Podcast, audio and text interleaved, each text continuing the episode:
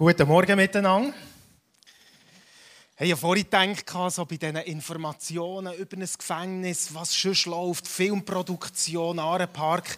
Es ist so ein Privileg, mit Leuten unterwegs zu sein, die ihre Leidenschaft mit, äh, einfach zum Ausdruck bringen, die sich investieren in Gesellschaft, die wo ihrer Berufung hinten nachgehen. Das ist so ein Geschenk. Mich freut es jedes Mal, wenn ich so ein Film sehe, wenn ich die Leute da vorne sehe, die sich einfach hineingeben, mit ihrem Leben, ihre Leidenschaft zu leben.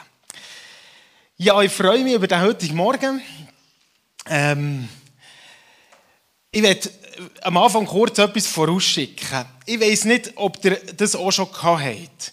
Ihr habt eine Entscheidung getroffen und hinterher ist der Moment wo ihr gedacht habt, warum habe ich mich nur so entschieden? Es hat einen Moment, ich kann mich noch gut erinnern, ich war mal mit einer Gruppe in Spanien in der Ferien im Meer. Und dann hat es dort so in einer allgemeinen Gruppendynamik in, hat man am Abend gesagt, hey, morgen, morgen gehen wir alle zusammen ins Aerobic Meer. Und, und ich habe in einem schwachen Moment den Entscheid getroffen, ich bin mit dabei. Und ich weiss noch, wie ich dann aus dem Bett raus bin und am Morgen dem Strand zulaufen. Ich war froh, es war morgen und nicht irgendwie äh, wirklich morgen früh, wo es noch keine Leute am Strand hatten. Und der neben all diesen Fitnessleuten stehen und mir dieser Aerobic-Lehrerin hergeben und das Beste versuchen zu machen in der hintersten Reihe. Da haben wir manchmal gedacht, also diesen Entscheid hätte ich in diesen Morgenstunden gerne rückgängig gemacht. Ich habe mich für ein Thema und vor allem für einen Text entschieden heute Morgen, was mir manchmal ein bisschen gleich gegangen ist, wo ich nach zu gerechtem dahinter gegangen bin. Wir haben uns entschieden als GPMC, dass wir in unserem Bibellesenplan, wo wir jeden Tag ein Kapitel aus dem Neuen Testament lesen, dass wir aus dieser Woche heraus einen bestimmten Text nehmen aus diesen sieben Kapiteln und konkret nicht einfach über ein Thema, sondern über einen Text predigen und ähm, ich habe mich dann entschieden, den Text zu aus Lukas 16, 1 bis 13. Der Titel ist das ein bisschen anders als auf dem Flyer. Wir können beides als Titel setzen, ihr merkt es dann warum. Aber als ich den Text gelesen habe, für mich in meinem Bibellesen, habe ich das ist jetzt noch spannend. Das ist jetzt mal ein, ein Gleichnis, wo man nicht sofort nachkommt. Da muss man bisschen, das wäre noch gut, mal über das zu predigen. Und dann habe ich das der Kathi gesagt, mache einen Flyer, setze das als Thema. Ich werde den Text nehmen von Lukas 16. Und als ich hier dahinter gegangen bin, habe ich gemerkt, da stellen sich schon noch ein paar Fragen in diesem einen Text. Was hätte Gott wirklich gemeint? Und ich hoffe, dass ich heute Morgen ein paar Schätze von dem, was Gott in mein Herz hineingelegt hat, euch weitergeben kann und dass Gott heute Morgen zu uns redet, auch wenn es, wie gesagt, ein Text ist, der nicht nur ganz einfach ist. Ich würde gerne noch beten und dann werde ich den Text vorlesen und euch mit hineinnehmen. Herr, danke vielmals, dass wir die Möglichkeit haben, am heutigen Morgen einfach in deine Gegenwart zu kommen. Dass wir die Möglichkeit haben, in dein Wort hineinzuschauen. Und in deinem Wort ist Leben, weil du das Leben bist. Und Jesus, ich wünsche mir so fest, dass die Geschichte, die du da erzählst, die Aussagen, die du machst, Leben bringen in unserem eigenen Leben. Heiliger Geist, komm und schaff du etwas, was nur du kannst tun. Ich lade dich ein, dass du Gedanken in unser Herz hineinlegst, die reiche Frucht bringen zur Ehre von dir, die weit über den Sonntag ausgeht. Merci vielmal bist du da. Du hast es versprochen. Wir wissen es, wir haben es gespürt. Und wir wissen es in unserem Herz, du bist da und du willst zu uns reden. Amen. Ich lese den Text vor aus der äh, NGÜ, Lukas 16, 1 bis 13. Hört gut zu. Jesus wandte sich zu seinen Jüngern und sagte, ein reicher Mann hatte einen Verwalter. Über diesen ging Klage bei ihm ein. Es hieß, er veruntreue ihm sein Vermögen. Da ließ er den Verwalter rufen. Was muss ich von dir hören? sagte er zu ihm. Leg die Abrechnung über deine Tätigkeit vor. Du kannst nicht länger mein Verwalter sein. Der Mann überlegte hin und her. Was soll ich nur, was soll ich nur tun? Mein Herr wird mich entlassen Für schwere Arbeit tauge ich nicht und ich schäme mich zu betteln. Doch jetzt weiß ich, was ich tun will, damit die Leute mich in ihre Häuser aufnehmen, wenn ich meine Stelle als Verwalter verloren habe. Nacheinander rief er alle zu sich, die bei seinem Herrn Schulden hatten. Wie viel bist du meinem Herrn schuldig? fragte er den ersten. Hundert Fass Olivenöl, antwortete der. Darauf sagte der Verwalter, hier, nimm einen Schuldschein, setz dich schnell hin und schreib stattdessen 50. Dann fragte er den nächsten, und du, wie viel bist du ihm schuldig? Hundert Sack Weizen, lautete die Antwort. Der Verwalter sagte zu ihm, hier, nimm deinen Schuldschein und schreib stattdessen 80.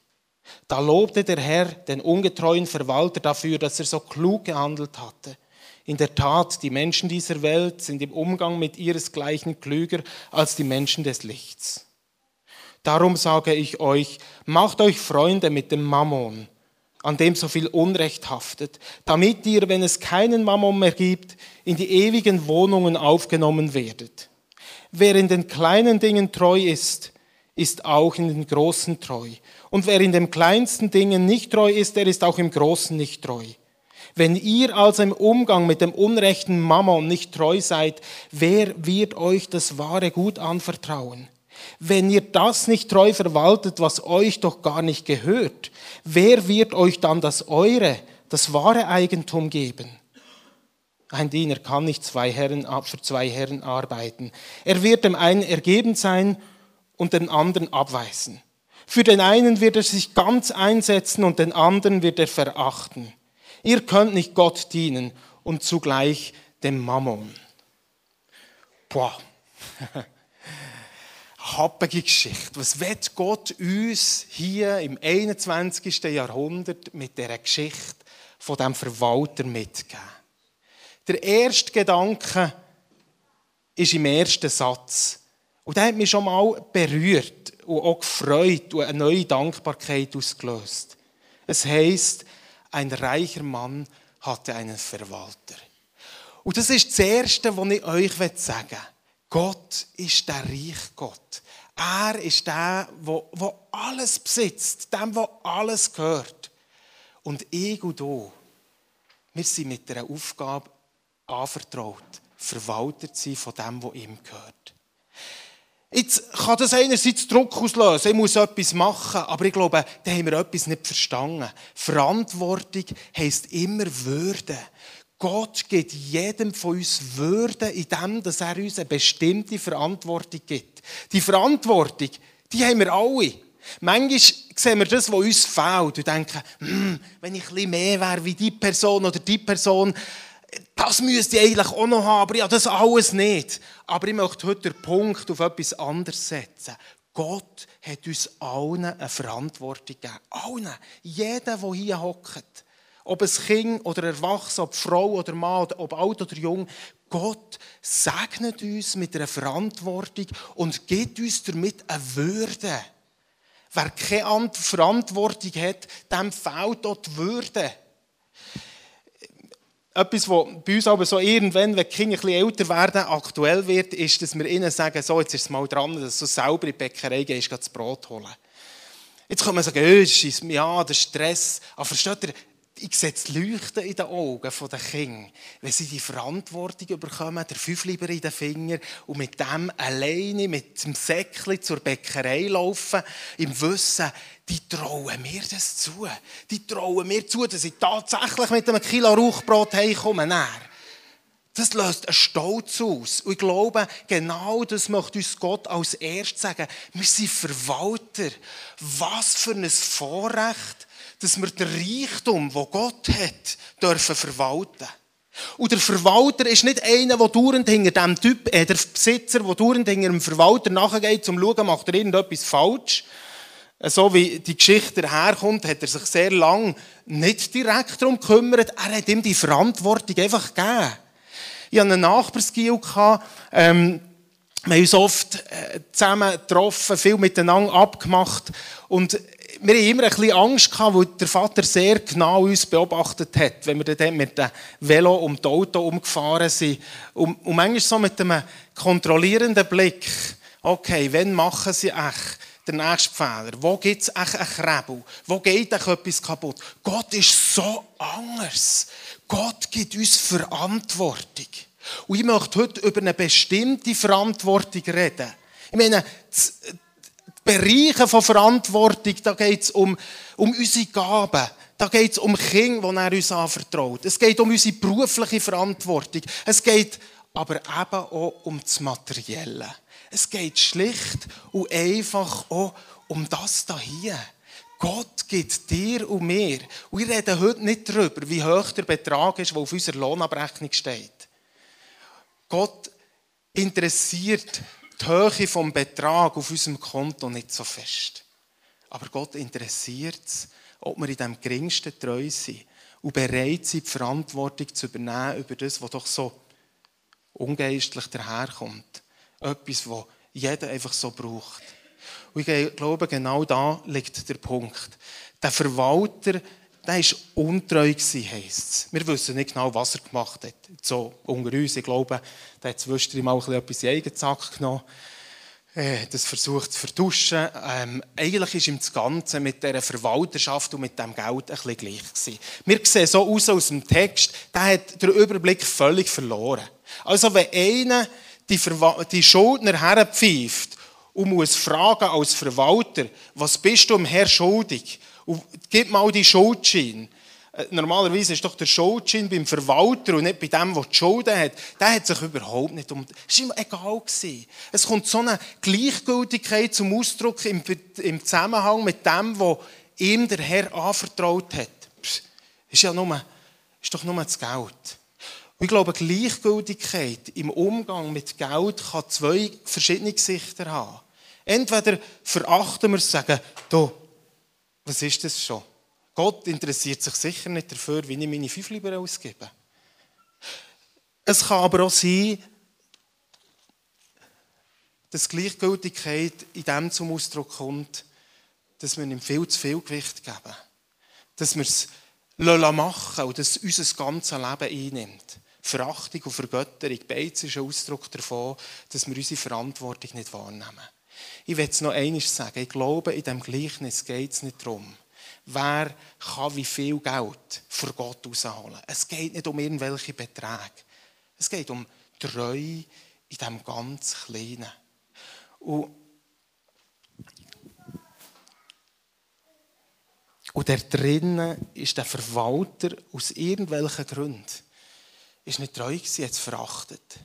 Wie sieht es bei uns aus? Haben wir vielleicht auch so Kategorien? Es gibt die Sachen, die Gott wichtig sind mein geistliches Leben, mein Gebetsleben, Nächstenliebe, das gewichten wir. Das ist doch das ist ein Ausdruck von wahren Nachfolge. Um das geht's. Und andere Sachen hm, reden wir vielleicht ein bisschen weniger darüber. Ich weiß nicht, wie es in eurem Live-Groove oder in euren Jüngerschaftsbeziehungen aussieht, wie viel dass wir beten darüber, ob wir treu sind im Umgang mit unseren eigenen Finanzen. Oder ob wir vielleicht auch das Gefühl haben, ja, das ist halt einfach, das kommt und geht und Ende Monat bekommt man den Lohn und zahlt dann die Rechnungen und hat noch dieses und jenes Projekt. Aber es ist so ein bisschen neben unserem geistlichen Leben. Das interessiert doch Gott nicht gross.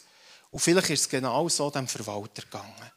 Und dann kommt der Tag, wo der Verwalter mit, der Besitzer mitbekommt, da geht etwas ganz schief. Hey, jetzt habe ich dem eine Aufgabe gegeben. Aber die Aufgabe, die geht völlig an ihm vorbei. Und er pfeift nachher und sagt, leg mal Rechenschaft ab über die Verwaltung, wo du mit meinem Geld, wie du mit meinem Geld umgegangen bist. Jetzt merkt er plötzlich, okay, es ist auch gleich, es ist auch gleich wichtiger, als ich immer gedacht habe. Für mich ist das etwas Nebensache, aber es ist auch gleich wichtiger. Ich glaube, Gott gibt uns Verantwortung in dem Kleinen, in dem wir sagen bewusst Geringen, weil es so genannt wird im, äh, im Beispiel, über dem Geringsten, über dem Geld und sagt, schau, die Menge ist mir nicht wichtig. Wie hoch das Konto ist, ist mir nicht wichtig. Aber eins wünschen wir. Ist ein Teil, den ich dir anvertraut habe. Dass du treu bist mit dem, was ich dir gebe. Und ich möchte mit euch ein bisschen anschauen, was denn die Treue bedeutet. Was heisst es, treu zu sein mit dem, was Gott uns gibt? Aber zuerst noch mal allgemein. Im geringsten treu, ich glaube, das ist ein Ausdruck vom Reich Gottes. Manchmal haben wir den Blick auf das Grosse und vergessen, dass im geringsten Gott sein Augenmerk darauf legt. Wie gehen wir mit einzelnen Leuten um, die vielleicht gar niemand wahrnimmt? Machen wir die einfachsten Aufgaben, die Gott uns gibt, nehmen wir das als einen Ausdruck davon, Gott damit dürfen zu ehren. Oder schieben wir es auf die Seite, weil wir nur das Größere vor Augen haben. Glaubt mir, Gott schaut auf das Geringe. Ich liebe das Beispiel in Markus 12, wo Jesus, es heisst so, Jesus ist im Tempel und hockt oder steht neben dem Opferstock. Finde ich schon mal speziell. Dass Jesus dort steht und die Leute beobachtet, wie sie ihr Geld rein. Und die Jünger sind irgendwo weit weg von ihm. Wahrscheinlich schauen sie den grossen Tempel an, vielleicht hören sie ihm Vorbeter zu, wenn er seine grossen Gebete macht und staunen darüber, und dann pfeift Jesus seine Jünger her und sagt, hey, können wir schnell schauen? Schaut mal die Witwe da. Ein ganz kleines Stück, ihr letztes, hat sie reingelegt und hat sie Gott geben Schaut mal die Treue an von dieser Frau. Und er richtet ihren Blick auf die arme Witwe, die niemand wahrgenommen hat. Neben dem, dass andere nebendran hatten, die ganz grosse Beträge hineingelegt haben. Es geht nicht um einen Betrag. Es geht um unsere treue Verwaltung, um unsere Verantwortung. Nehmen wir die wahr? Ist das Geld, unser Portemonnaie, ein Bereich, wo wir Gott damit ehren können? Ich glaube, Gott will es. Es ist ein Ausdruck von Jüngerschaft, dass wir sagen, es fängt da an. Bet mit mir, wenn wir uns zusammentreffen, Jüngerschaft, dass ich richtig mit dem umgehen kann, was Gott mir anvertraut hat. Aber was heisst jetzt das? Spannend ist, und jetzt wird die Geschichte wirklich spannend. Jetzt merkt der Verwalter, hey, hey, hey, nochmal, ich bin mit Job los. Wenn er meine Buchhaltung anschaut, dann kann ich alles abgeben. Es ist vorbei. Und er fängt sich einen Gedanken machen über die Zukunft. Er überlegt sich, ja, wenn ich jetzt, wenn ich jetzt mit dem Geld, das ich da habe, das für andere würde einsetzen, im Sinne von, die haben ja viele Schulden und ich erlasse ihnen die Schulden, dann, dann komme ich bei denen noch gut an. Weil der Job bin ich los, ich stehe auf der Straße, das ist klar. Wenn der Herr in die Bücher schaut, ist klar. Aber wenn ich die Schulden streiche, wenn ich etwas damit mache und er denkt an Zukunft und legt sich seinen Plan zurecht. Und das wäre mir das erste ganz einfache Anliegen.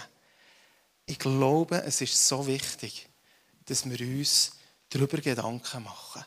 Dass wir es mitnehmen als Teil unserer Nachfolge. Gott, wie kann ich dir treu sein in dem? Ich muss euch sagen, wir haben früher das ganz regelmäßig gemacht. Als Ehepaar sind wir hergehockt, äh, auf dem Sonntagabend, unserem Eheabend. Und das war das ein Teil davon. Wie gehen wir mit dem um? Auch mit dem Finanziellen, was Gott uns anvertraut hat. Gott, was möchtest du?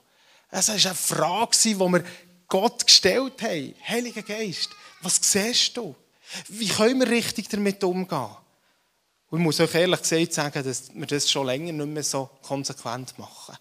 Es kommt und geht. Wir hocken vor einem Kompi und zahlt seine Rechnungen.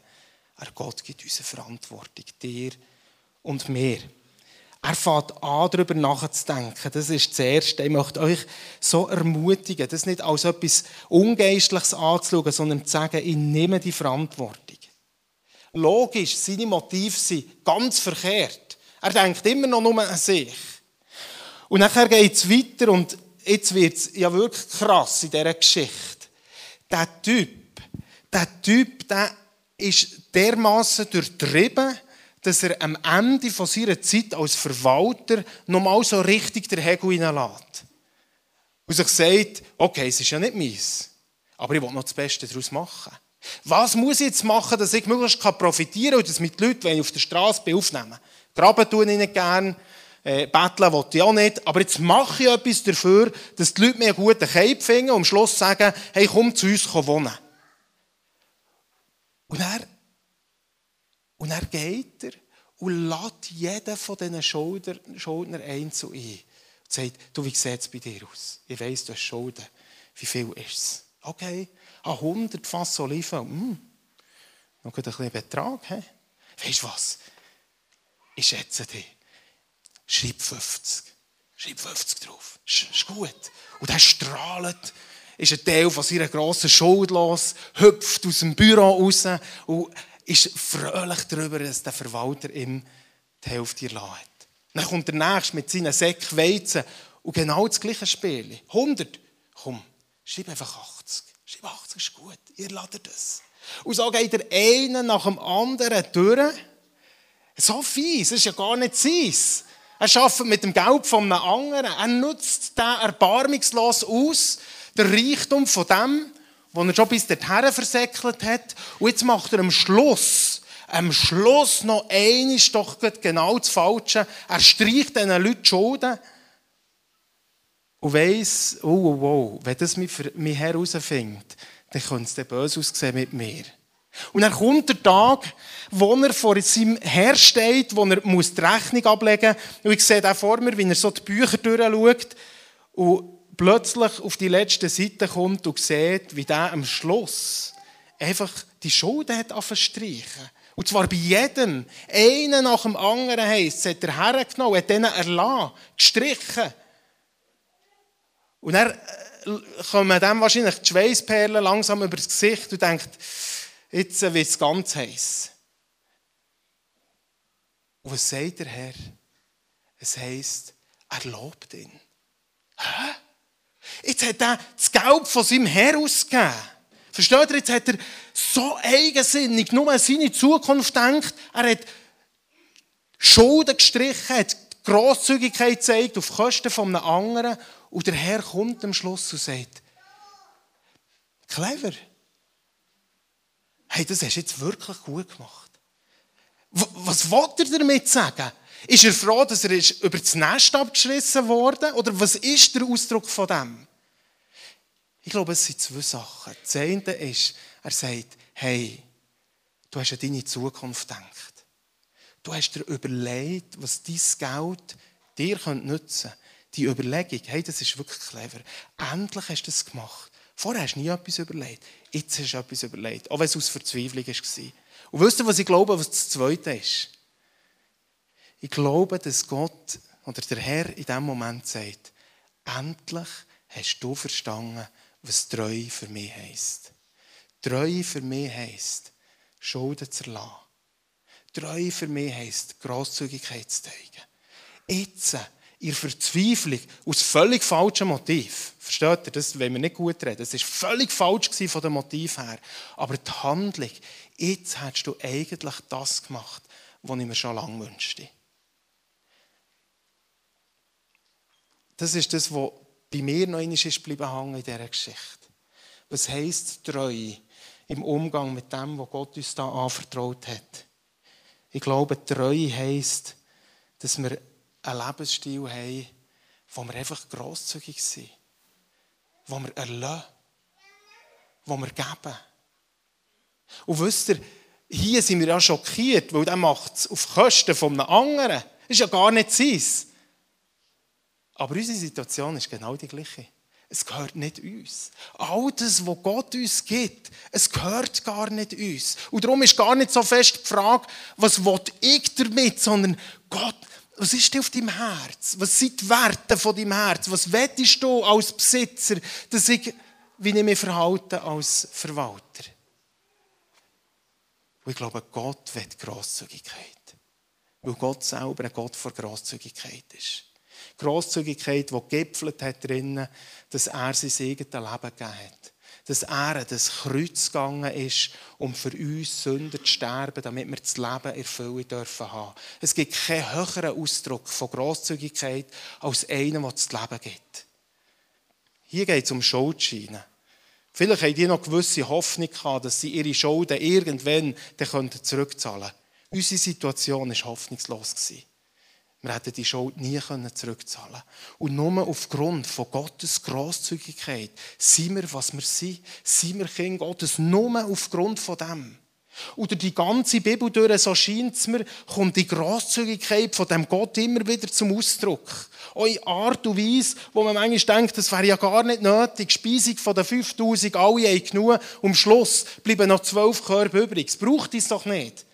Psalm 23, der Becher ist voll. Nein, nicht nur voll, er fließt über. Ist doch nicht nötig. Es doch, würde doch genügen, dass es voll ist. Gott ist ein Gott vor Grosszügigkeit. Gott liebt es, Schulden zu erlassen. Gott liebt es, den Leuten die Güte von, von seinem eigenen Herz zu zeigen. Und uns als Verwalter über diese kleinen Geschichten, ob es jetzt um ein Sackgeld, einen Lehrlingslohn oder um, um ein Erbe geht, das ist, ist nicht die Frage. Die Höhe ist nicht die Frage, sondern die Frage an unser Herz ist, achten wir das Geringe? Und es ist gering. Jesus redet recht abschätzig in dem, dieser Stelle vom Geld. Er sagt, das leidige Geld heisst es im Luther. Der ungerechte Mammon. Äh, versteht ihr? Es geht nicht darum, das Geld aufzuheben. Aber unsere treue Verwaltung sind wir treu mit dem, was Gott uns gibt. Und treu heisst, dass wir in Art und Weise von dem Verwalter handeln auf Kosten von einem anderen, dass mir gefällt das Bild. Verstehst du? Das gehört gar nicht uns. Aber dass wir auf Kosten von einem, was gehört, treu sind im Sinn von seinem Herz. Und sein Herz ist Grosszügigkeit. Und damit die Leute zu uns nehmen und sagen, weißt du was? Hey, ist gut. Ihr ladet es. Ich streiche den Teil. Ich lade dich ein. Wie drückt sich das aus?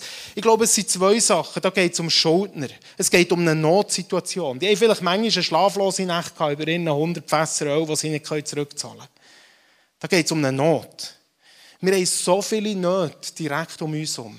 Wir haben so viele Nöte. Gestern Abend wieder mal die Tagesschau geschaut und denkt mit all diesen Schlammlawinen und Überschwemmungen und alles weg. Wir haben so viele Nöte, wo wir immer wieder konfrontiert sind. Ein Teil von unserer Verantwortung ist konkrete Nöte. Und ich wage es jetzt so zu sagen, ich weiß nicht, ob wir immer ganz genau, weiß nicht wie detailliert durch den Heiligen Geist müssen wissen, ob wir jetzt etwas geben sollen.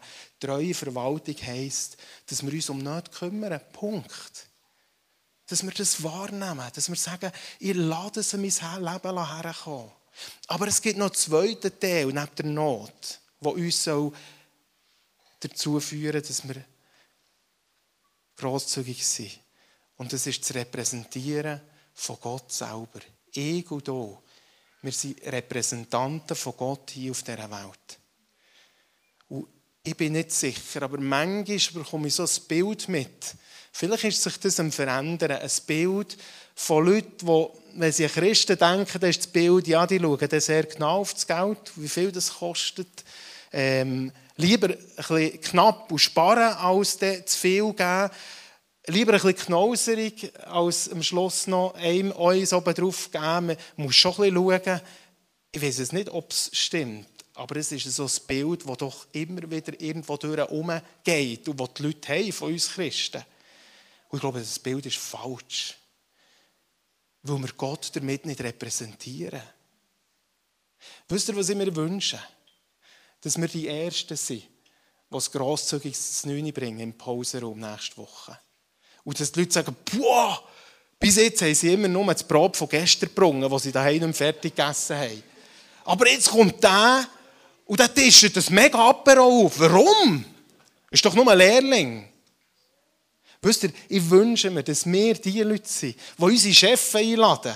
Und nicht mit, der Lohn, mit dem Lohnausweis vor dran wissen, der verdient zehnmal mehr als ich, dem zahle ich sicher nie etwas sondern im Sinn von Repräsentation von Gottes Charakter. Ich bin bereit, um meinem Chef oder meinem Vorgesetzten das Kaffee und das Mittagessen zu zahlen. Ich wünsche mir, dass wir anfangen, eine Gegenkultur zu leben. Und eins möchte ich euch dabei sagen, jetzt wünscht, könnt ihr vielleicht noch das Bild einblenden. Ich habe hier einen Tresor. Das Bild von einem Tresor drin. Der Tresor hat einen Schlüssel. In diesem Tresor geht es nicht um Geld. Es geht um viel, viel mehr als Geld. Es geht um himmlische Schätze. In diesem Gleichnis geht es um himmlische Schätze. Das Geld ist nur der Schlüssel. Aber das Geld ist der Schlüssel, der uns die Tür zu himmlischen Schätzen auftut. Der Verwalter hat irgendwann hat er sich über seine Zukunft Gedanken machen. Wie oft sind wir im Moment auf unsere eigenen Bedürfnisse mit denen konfrontiert und sehen nur das. Und verstehen nicht erstens das Herz von Gott. Und schauen nicht in die Zukunft, was wir damit machen könnten. Ja, was ist das schon? Ich habe einen Bericht gelesen letzte Woche von zwei, die haben so eine Biogasanlage angefangen. Ähm, also die sammeln äh, Rosmist und Saumist. Und die haben ein mega Geld daraus gemacht. Mich das noch fasziniert. Die haben das wirklich vergoldet. Wir können unseren Besitz vergolden. Nicht in dem, dass wir viel Geld machen und es geht darum, wer jetzt am meisten hat und der ist am meisten gesegnet, ist nicht der Punkt. In dem, dass wir treu sind und uns damit Schätze sammeln, die viel mehr sind, als die Schätze auf der Welt uns jemals geben können. Sind wir bereit, eine Gegenkultur zu leben? Wenn es jemand kann, dann doch mehr. Weil wir eine Perspektive haben für die Zukunft. Ich glaube, und das freut mich auch, und auch in unserer jungen Generation ist da wie etwas neu erwacht. Ich finde das Projekt so der Hammer mit dem schon bezahlt. Ich kann mich noch erinnern, dass Gero hat einmal ein Beispiel erzählt, als er mit Relian auswärts ist gegessen und eine alte Frau nebendran und sie das Gefühl sie sollen dieser noch ihren Ausgang zahlen und haben das übernommen und die ist fast durchgefallen. Ich wünsche mir, dass das ein Beispiel ist von unserem Alltag. Dass wir etwas zeigen von dem, was auf dem Herz von Gott ist. Auf der einen Seite nicht und auf der anderen Seite einen Charakter von Gott zum Ausdruck bringen. Bist du, bin ich für das bekannt? Und jetzt schaut mal, was die Auswirkung ist. Das Erste, und das stößt uns vielleicht ein bisschen auf, wenn wir das lesen, es heisst hier in diesem Gleichnis, darum sage ich euch, macht euch Freunde mit dem ungerechten Mammon. Und dann denke ich, hä? Wir sollen uns Freunde kaufen. Das geht doch nicht. Das ist doch alles andere als biblisch. Was meint ihr mit dem? Macht euch Freunde, damit sie euch aufnehmen in der ewigen Hütte. Damit es eine Auswirkung hat auf die Ewigkeit. Investiert euer, der ungerechte Mammon in eure Beziehungen und macht euch Freunde. Und wie gesagt, ich stoggle ein bisschen über das. Wir hatten in der Nachbarschaft einen Bub, der hat ähm, unsere Kinder immer geködert. Der hat ein bisschen mehr zur Verfügung gehabt, wahrscheinlich an Gamezeit und Süßigkeiten, als es bei uns der Fall ist. Und er das dürfen nehmen und, und machen damit, was er will. Und, und ist aber manchmal hat er die Leute nicht so um sich gehabt. Und dann ist er aber zu uns gekommen, und gesagt, hey, kann man zu mir rüber spielen?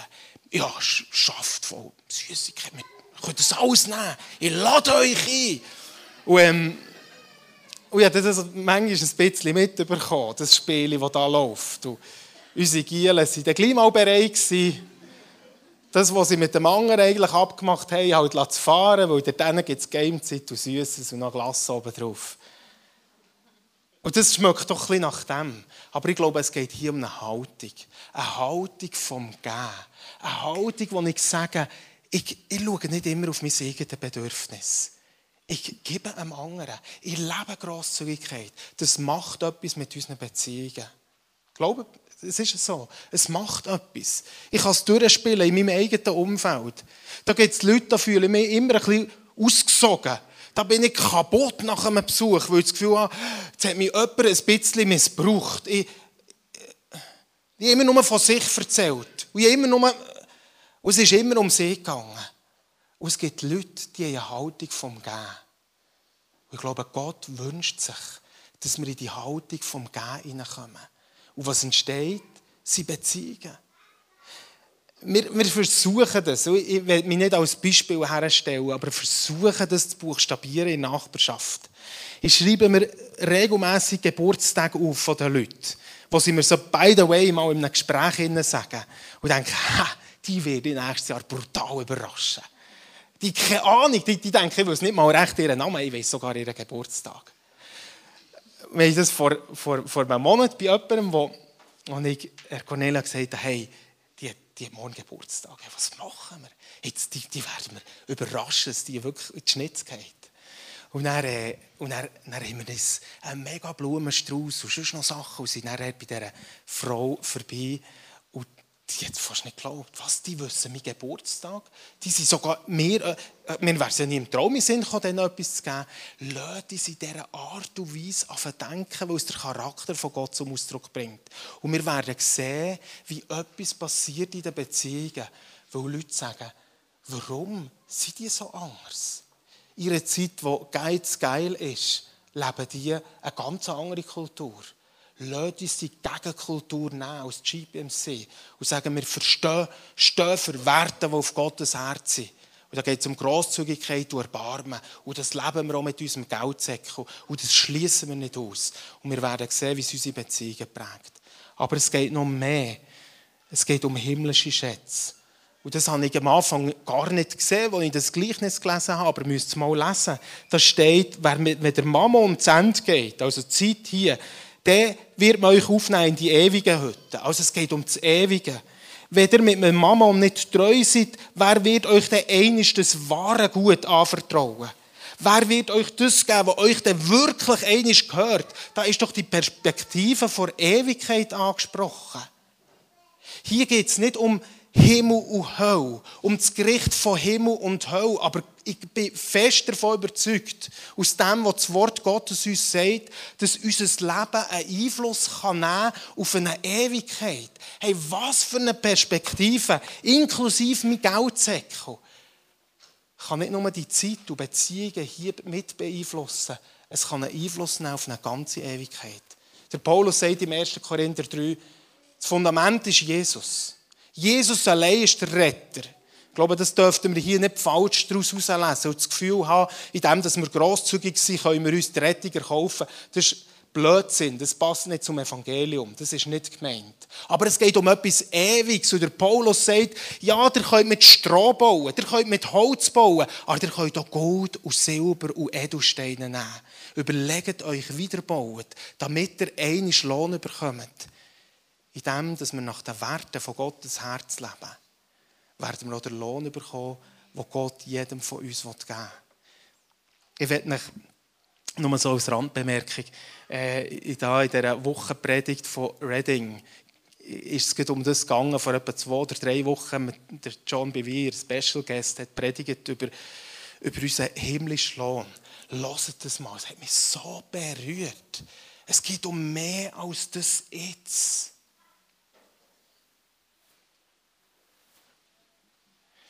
Schätze im Himmel. Wie können wir es konkret machen? Ich komme zum Schluss. Der Verwalter hat zwei Sachen gemacht. Erstens, er ist selber aktiv geworden. Er hat sich gesagt, okay, ich denke nicht mehr einen Moment und ich denke auch nicht an Profit in diesem Moment für mich, sondern ich schaue vor. Ich rufe jeden von meinen Schuldnern vorbei. Ich weiß nicht, wie lange das gegangen ist, ich weiß nicht, wie viele Schuldner das gegeben hat. Aber er hat einen aktiven Plan entwickelt. Ich werde euch heute ermutigen, auch wenn wir noch mal einen Moment vor Stille haben, zu überlegen, wie kann ich Gottes Charakter vor Grosszügigkeit und Güte repräsentieren mit dem leidigen Geld, das mir anvertraut ist. Wie kann ich ein Abfallprodukt, das Gott mir anvertraut, vergolden, damit es einen ewigen Schatz daraus gibt? Er hat sich etwas überlegt. Lasst uns die Gedanken auch machen. Lasst uns einen Aktionsplan. Ja, das 9 von nächster Woche, das Mittag, ich weiß doch nicht was. Ich glaube, es fängt in diesen ganz kleinen, praktischen Geschichten an, wo wir sagen, wir fangen etwas anderes an repräsentieren. Und das Zweite ist, er hat das nicht als einzelne Aktion gemacht. Ich selber stehe immer in Gefahr, entdecke etwas und mache das einen Moment und dann geht es wieder verloren. Das ist so eine Genau, so ein Einsatz. Oder? Man war wieder mal auf der Straße, wieder mal grosszügig.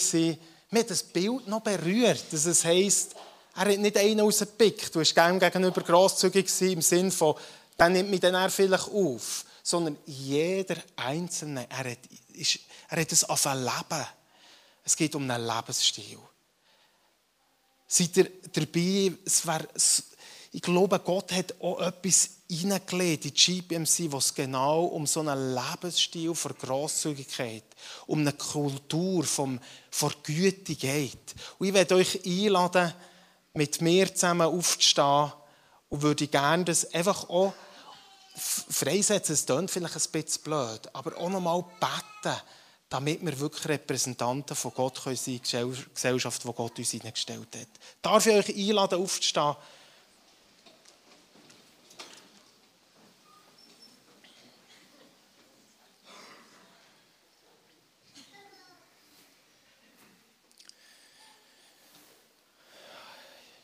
Jesus, danke für, für die Würde, die du uns gibst. Für die Verantwortung, die du uns anvertraust. Auch mit dem Geld, das du uns gibst.